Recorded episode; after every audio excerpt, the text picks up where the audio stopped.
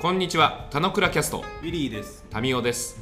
この番組は楽しく暮らすをテーマに、40代男子ウィリーとタミオが雑談するだけの内容でお送りします。雑談だけ雑談だけです。たまにいいことも言うかもしれません。どうぞ。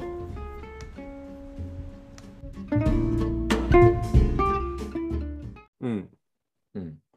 で、えっと、まあ、単純にはそれだけのビジネスモデルなんだけど、えっと、でも、ここの話が、えー先があって、要は、ペット業界で、うん特にペットのサービスで、えっと、大きな企業って一つもないんだよね。おお。でさっきも言ったように、そのやっぱペット業界ってものすごい手間がかかるので、あの儲からないんだよ、構造う的んに。うんうんうん。だから、大手企業も一つも入ってないし、うんうんうんうん。稼いでないから、リーディングカンパニーがないんだよね。へえ。業界に影響力を持つ会社がない。うーん。うん、それはだからマーケットが小さいがゆえってことなんだ。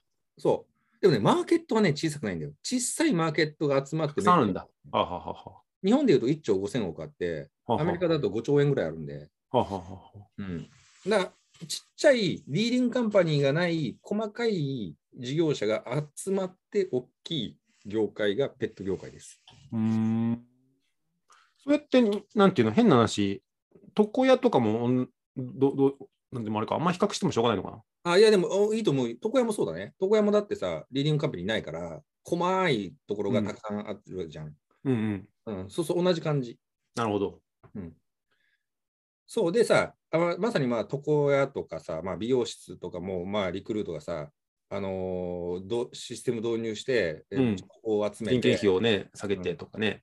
そうそう、やってるじゃん。だからそれと同じことをペット業界にやろうと思ってる。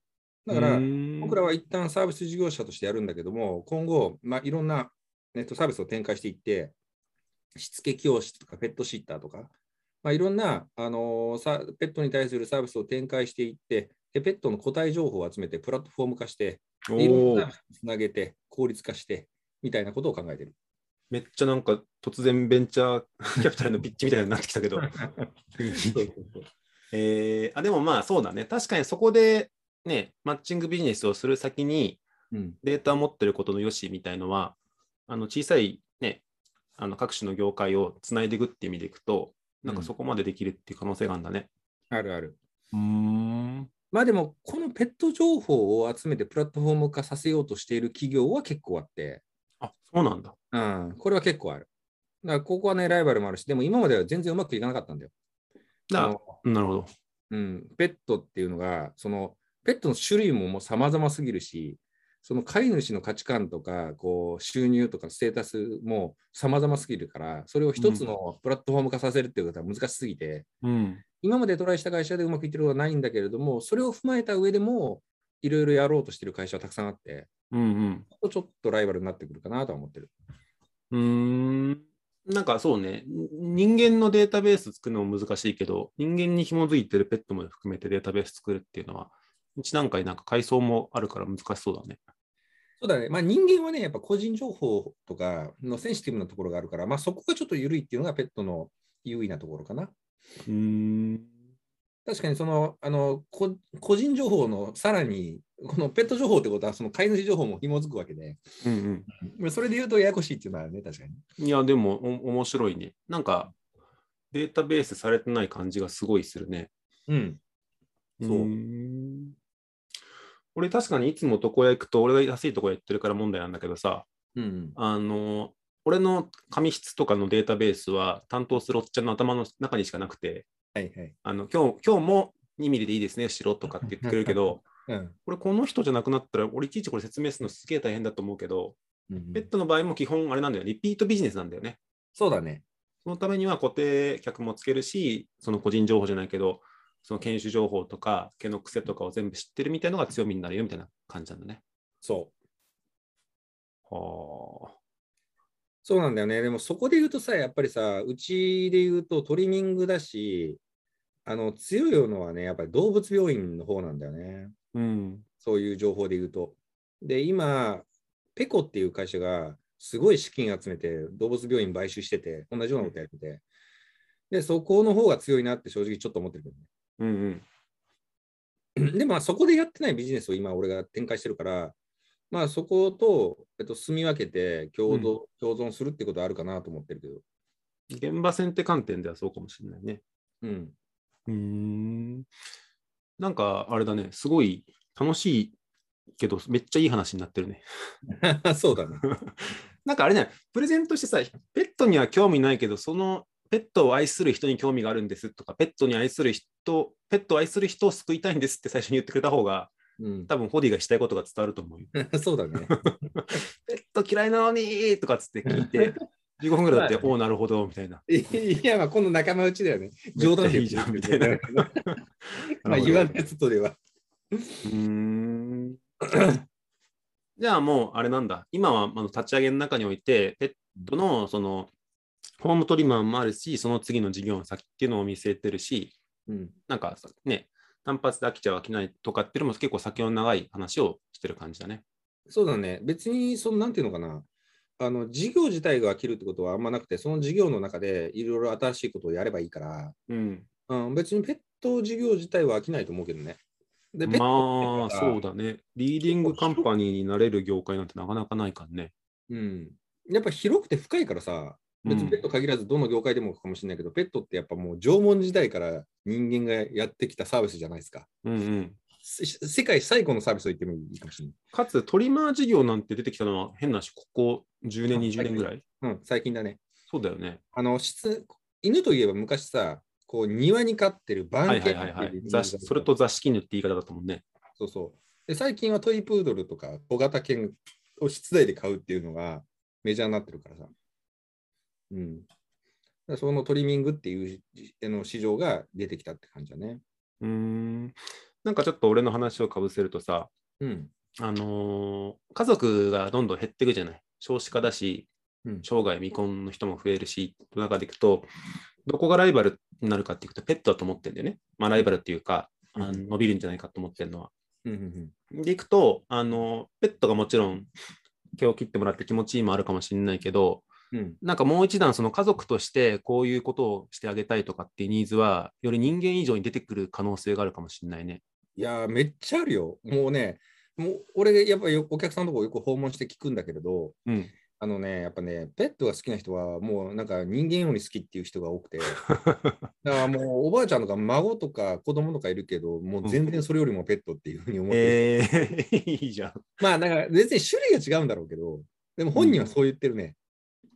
あうん、種類も同じなんじゃないかなと思っちゃって、今の話。ああどうなんだろうね、わかんないけど。まあでもなんかね、聞くなんでですかっていうふうに聞くと、やっぱり犬はとにかく、まあ、飼い主に対して忠実であると。そして弱い立場であって、うんうん。自分がなんか世話したりとかしないと、やっぱり生きていけないから、うんうん。まあ、だからその2つが大きいって言ってたね。なるほどうねん。うん。なんか子供だったらいずれ自立しちゃって、自立することは寂しいけど、うん。なんか自分の手離れしちゃうことがとかってあるのに対して、ペットはどちらかというと自分が常に可愛がっていられるみたいな感じなのかもね。そうだね。そう、犬は裏切らないからっていうふうに言って た。何があなた、何人に裏切られたんですかみたいな。なるほど。うん。じゃあなんかそうだね。なんかなんかそういう意味での関係性領域、ペットは関係性領域なんだよとかって俺結構思ってるから、うん。なんか、あのーその点でいくと、俺もペット自体には全く興味ないんだけど、うんあのその飼う人飼い主がいい感じになってくれるっていうのはなんかいいなって思ったな。そうでね、俺は本当はね、さらに言うとね、そのペットに関するサービスをやってるんだけど、うん。ペットの価値自体を作りたいと思っていて、ペットの価値。うんうんペットが人にもたらす価値っていうものがあるじゃん、さっきみたいにさ、なんかいろいろこう、なんかこうやりがいを持たせるだとかさ、癒しを与えるとかさ。でそれを、それってもうちょっと分解して、それ自体の価値をなんか作れないかなと思ってんだよね。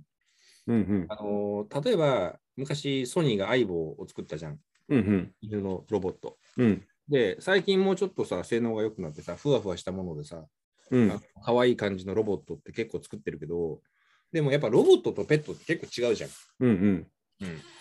そう。だからその辺を、まあ、生物を作るわけにはいかないから、その要素を切ってなんかやったりするんだろうけど、で、それを、要は、あの、なんかこう、テクノロジーも含めて、想像できないかなっていうことを考えてるのよ。具体的に言うと、うん。具体的に言うと、今、トリミングした毛を使ってぬいぐるみ作ってんだよね。おー、いいじゃん。うん、で、えっと、ぬいぐるみにした系は、そのもともと自分の飼ってたワンちゃんだからさ、やっぱその飼い主さんがそのぬいぐるみ以上の価値を見出すじゃん。うんうん。でそこには当然ペットとは違うんだけど、ペットにも通じるような飼い主さんのこう求めてるものをそうだね。与える影響があると思っていて、そう。だからそういうサービスとかなんかできねえかなって思っている。なあ、それはめっちゃ深いね。なんか多分、なんて言うんだろう。まあ、なんていうのあの、良くない話かもしれないけど、亡くなった場合でもきっと、そのワンちゃんのぬいぐるみがいれば、同じ価値を、近しいものを味わえるみたいな話だと思うんだけどさ、うん。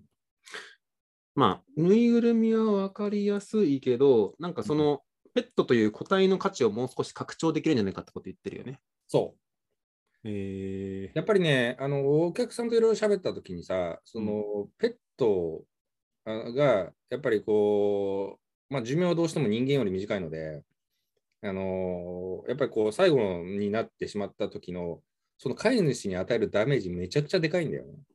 うん、俺逆にそれが厳しくてペット飼えないって人もいると思ってるけど。いや、全然いるよ。うんもう本当にそれが厳しいし、で、まあ、いろんな考えがあって、もうそれで二度と買えない、買わないっていう人もいるし、もうなんかそれがきつすぎて、また新しく買わないとって言って買う人もいるんだけど、でもね、こう、そうやって、えー今、ぬいぐるみ作ってる人は3頭目なのね。うんうん。で、ちっちゃい頃からもう自分のこう物心ついた時からもう飼ってて、で、1頭につき大体15年ぐらいだから、まあ、45年飼ってますと、3頭で。うん。で、3頭目がもう16歳なの、15歳か。うんうん。だからもうそろそろなんだよね。うんうん。で、えっと、あの、で、次買うかどうかっていう時が問題で、うんうん。で、次は、要は自分が先になくなっちゃうかもしれないそう。ペットを残していくのも辛いしね。そうそう思うとさ、買えないんだよね。はあはでもさ、今までの人生、すべて犬といる生活をしてたのに、あ。はあは犬といる生活がなくなるっていうことに恐怖を感じてます。あ。はあはあはうん。で、これやっぱかわいそうだし、で、これはものすごい強い欲求だから、あ。はあはあ。なんか何にも変えがたいさ、欲求じゃん、そんなのって。そうだね。うん、だからこれは、まああのーなんとかしてあげたいって気持ちもあるし、ビジネスにもなると思ってるんだよね。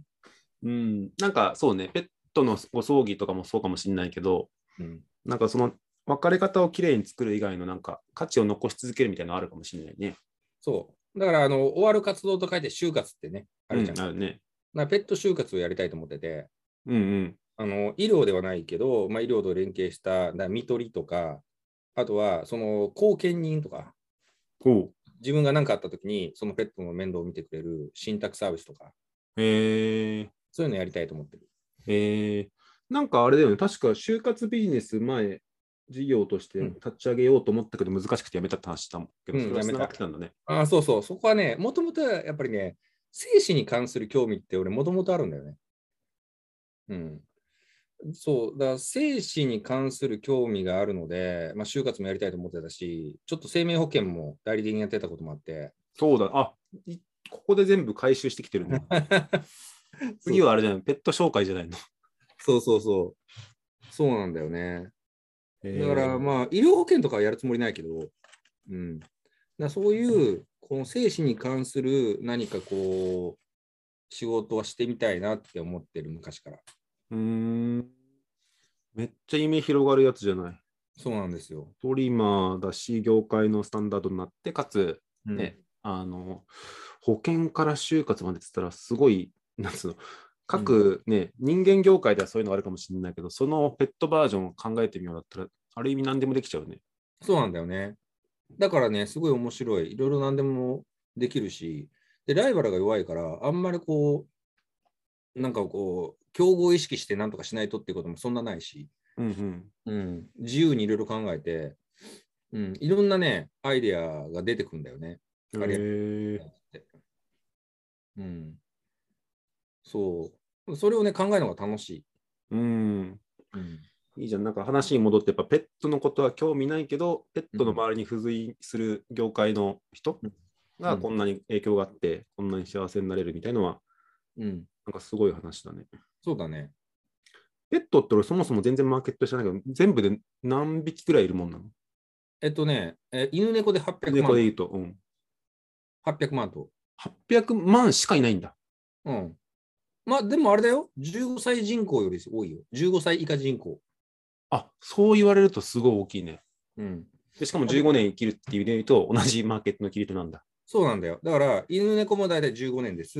うん人間の15歳までの人口よりも犬猫の方が多いとすれば、うんうん人よりも多いんだよ。だから子供ビジネスと捉えれば、同じなんだ。同じっていうか、それ以上ってことだね。そうそうそうそう。今まではさ、子供ビジネスって結構あったじゃん。まあ、塾だなんだととか。でも少子化でちょっとしんどいねって言われているけど、ペットは今増えてるから、うん。ペット頭数も増えているし、あの人1頭にかけるお金も増えてるので、うん、マーケット的には有望なんだよね。いや、ほんと、聞いててすげえ思った。うん。なんか、あれじゃない、ペットの受験じゃないけどさ、うん、習い事とかもきっと出てくるだろう し、今もあるかもしれないけどあ。そうだね。あるね。だいろんなサービスが出るよ。で、特にやっぱり今、アメリカとかでも結構もてはやされてるのは、あの、ウェウェアラブル、うん。えっと、機器うんうん。あなんていうかな。あの、健要は康系健康系。うんうん。犬とか猫につけて、健康とかを測るものとかは、うんう今、んすごく流行ってるっぽい。もともと首輪がベアラブルだからね、なんかあそこでいろんな情報を取ったら、そうそう一気にそれこそね、Google に売れるデータになるかもしれないね。そうそうそうそう。えーやっぱ迷子とかにもなるしね。迷子もそうだね。うん。そう、あれなんだよね。だから、あの、地震とかあった時に、あの、もう大量に飼い犬がさ、迷子になるんだよ。ああ、それ聞いたことある。だから東日本震災とか大変だったらしいね。うん、なんか福島とかで、なんだっけ、俺、別で行ったプロジェクトかなんかで、うん。あのー なんだっけ、そういう放し飼いになっちゃった猫が原因で、今でも。も殺処分が福島が県県なんだっけ日本で一番らしいのね。うんうんうんで、その原因紐解くと、その大震災の時に飼い主がと別れ離れになってしまって、その時にもちろん虚勢してない子たちがあのたくさん子供を産んで、今もその影響を受けてて、殺処分がめちゃくちゃ多いみたいな話をしてて。そうそうそう。それ悲しいよね。うん。そんなね、災害でそんなことなんてね。だから実は今年からね、あれなんだよね。あの、マイクロチップの埋め込みが義務化されてるんだよね。ペットショップで向かうときす。ごっうん。え、それどこに埋め込むのなんか首かなんかわかんないけど、うーん。ちっちゃいやつを埋め込んで、うんペットショップで販売するっていうのがもう義務化されてて義務化なんだね。もう義務化されてる。でもそれってすごい人間の都合だし、猫とかの犬の玉にもなるけどさ、うん。それがされるってことは人間にされるのも近い世の中な気がしちゃうね。あそうなんだよ。うん。いや人にマイクロチップ埋め込みの、あの、 是非がね、あるよ。やっぱいりや、子供とかね、全く同じじゃ迷子になるしさ。そうそうそうそう。そうなんだよ。だってもう、まあ、義務化はさすがに、まあ、相当ないと思うけど、埋め込みたいって人結構いると思うんだよね。いや、いると思う。いると思うし、究極大人になってもお互いせね、この拘束し合いたいみたいな人は、常にどこにいるか分かりたいみたいな人が、うんそんな気がする ね。もうキャッシュレスがもう腕でキャッシュレスですよ。いや、腕とか、まあ、すごい、えー、あ、それちょっとペットの話関係ないけど、面白いね。でもね、ペットのね、マイクロチップの埋め込みは全然大したことなくて、うんなんか専用のリーダーで埋め込むと12桁の数字が読めるだけっていうことなんだよ。ああ、なるほど。要は首輪に番号ついてるのも同じぐらいなんだ。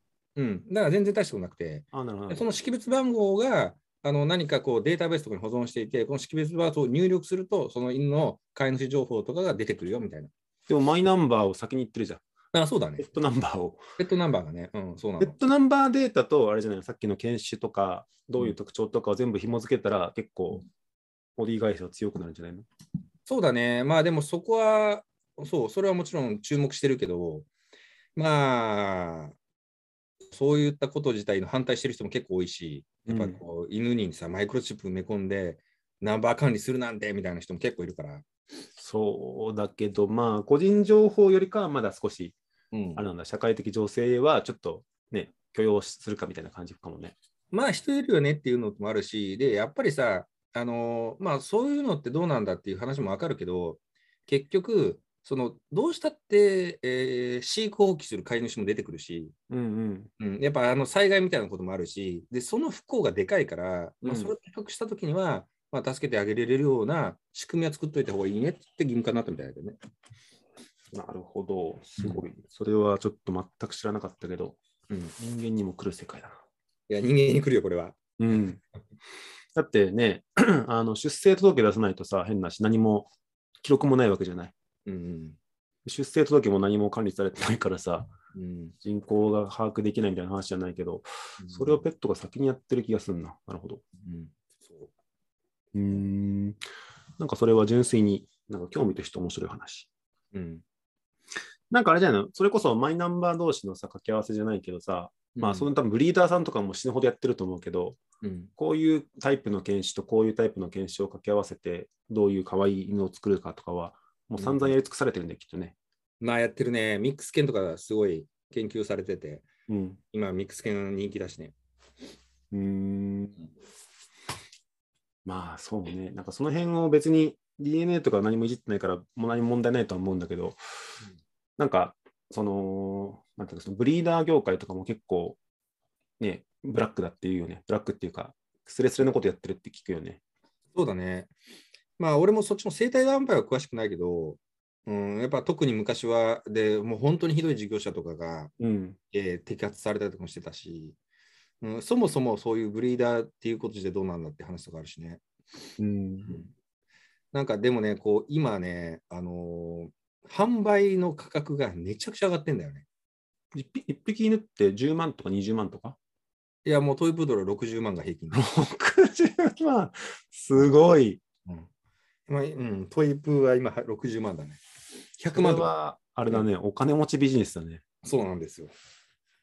へいや、だから、もうきゅ極端になってて、えっと、もうそのお金じゃないでしょみたいな感じだったら、保護犬とかでタダでもらってきたりとかいう方法もあるじゃん。えうんうんお金かけるんだったら、やっぱいろいろ理由があって、うんだから別にもう、もはやまあ60万、80万って言っても一生のものだしさ、生物だし、お金じゃないでしょみたいな感じだからさ、うん値段上げてもまあ買う人はいるんだよね。えーなんかねちょっとやらしい話だけど人間はさ、うんいい DNA 選べないじゃないもちろん、そうねだね結婚するとかで少し選べるかもしれないけどさそうなんだよ。どうせ子供持つんだったらいい子供欲しいとかっていうのはいやペットそうやなっんてるだよんだねそうなんだよ。やっぱその値段が高いには、やっぱこういろいろ理由をつけていて、まあ親子ともに健康だし、生まれてきて、まあ、癖とかも全然ついてなくてみたいな。ってこと言われるとさ、うん15年買うわけだし、責任も発生するから、 うんじゃあ、20万高くてもってなるよねってな。いや、人間との対比がすごい興味 深い。うんなるほど。うん保護犬、そうだね。なんかお金の損得じゃないとはいえど、どうせだったら可愛い子、どうせだったらいい子は育てたいとかっていうのは本能かもしれないね。で、保険とかは、まあ、どんな経験をしてきたかによるんだけど、やっぱトラウマがついてたりとか、なんか癖がついてたり人とか、に懐かなかったりするっていううねん。そうそう。で、もともと大変な子だから飼い主が捨てたとか、まあ、その可能性も高いし、うん、でそう、そういうのを聞くと、やっぱり嫌だなって思う人はいると思う。うん、いやだけど、それを社会の負としてどう飲み込むかをさっきのマイナンバー制度じゃないけど、そうそうそうそう。あるっていうのはそうだね。うんつか好きだったと思って飼った子子っていうのはペットだけどさ、うん、捨てるってその人間も同じ考えだけどすごいやばい思想だね。そうだね。うーんやっぱもうね、もう人は確率でほんなどいろんな人が発生するし、その一人の人の中にもいろんな人がいるもんね。っていうのはあるけどね。それを人間の都合で捨てられてしまうのが 出てるのがペットの札と。そもそも犬っていう犬種自体が狼から派生した人間が作った種類なんだよね。うんうんそうだよね。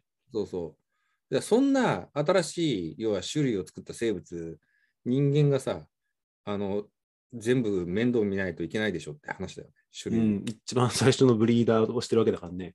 そうそうそうそう。へえなんかすごいなんかペット業界のリーディングカンパニーの社長と話してる感じがしてきて る。で急にいろんなことに詳しくなった。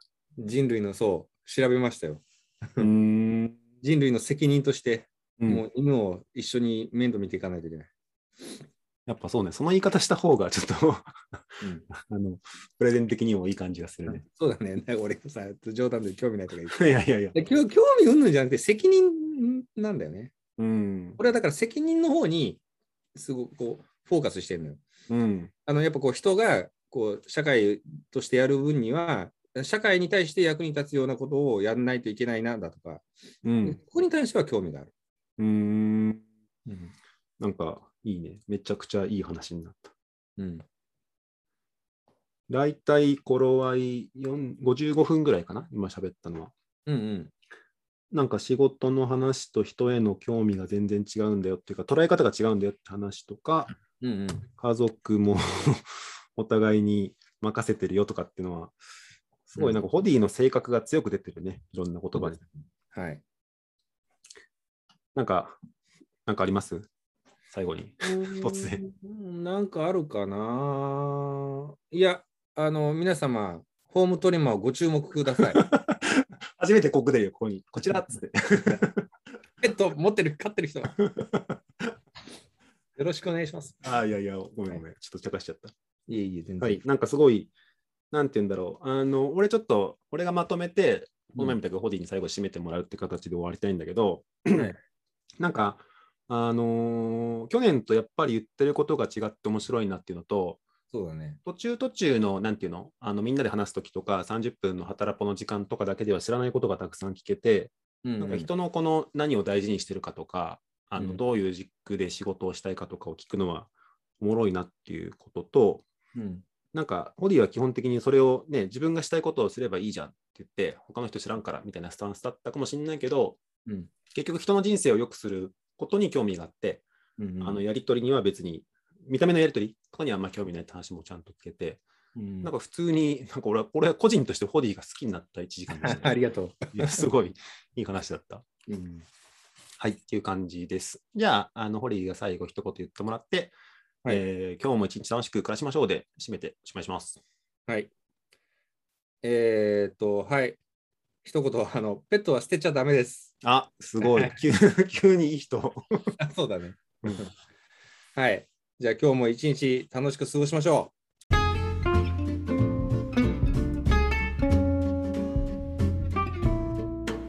今日も雑談にお付き合いいただきありがとうございました。雑談って楽しいですよね。今日も楽しく暮らしましょう。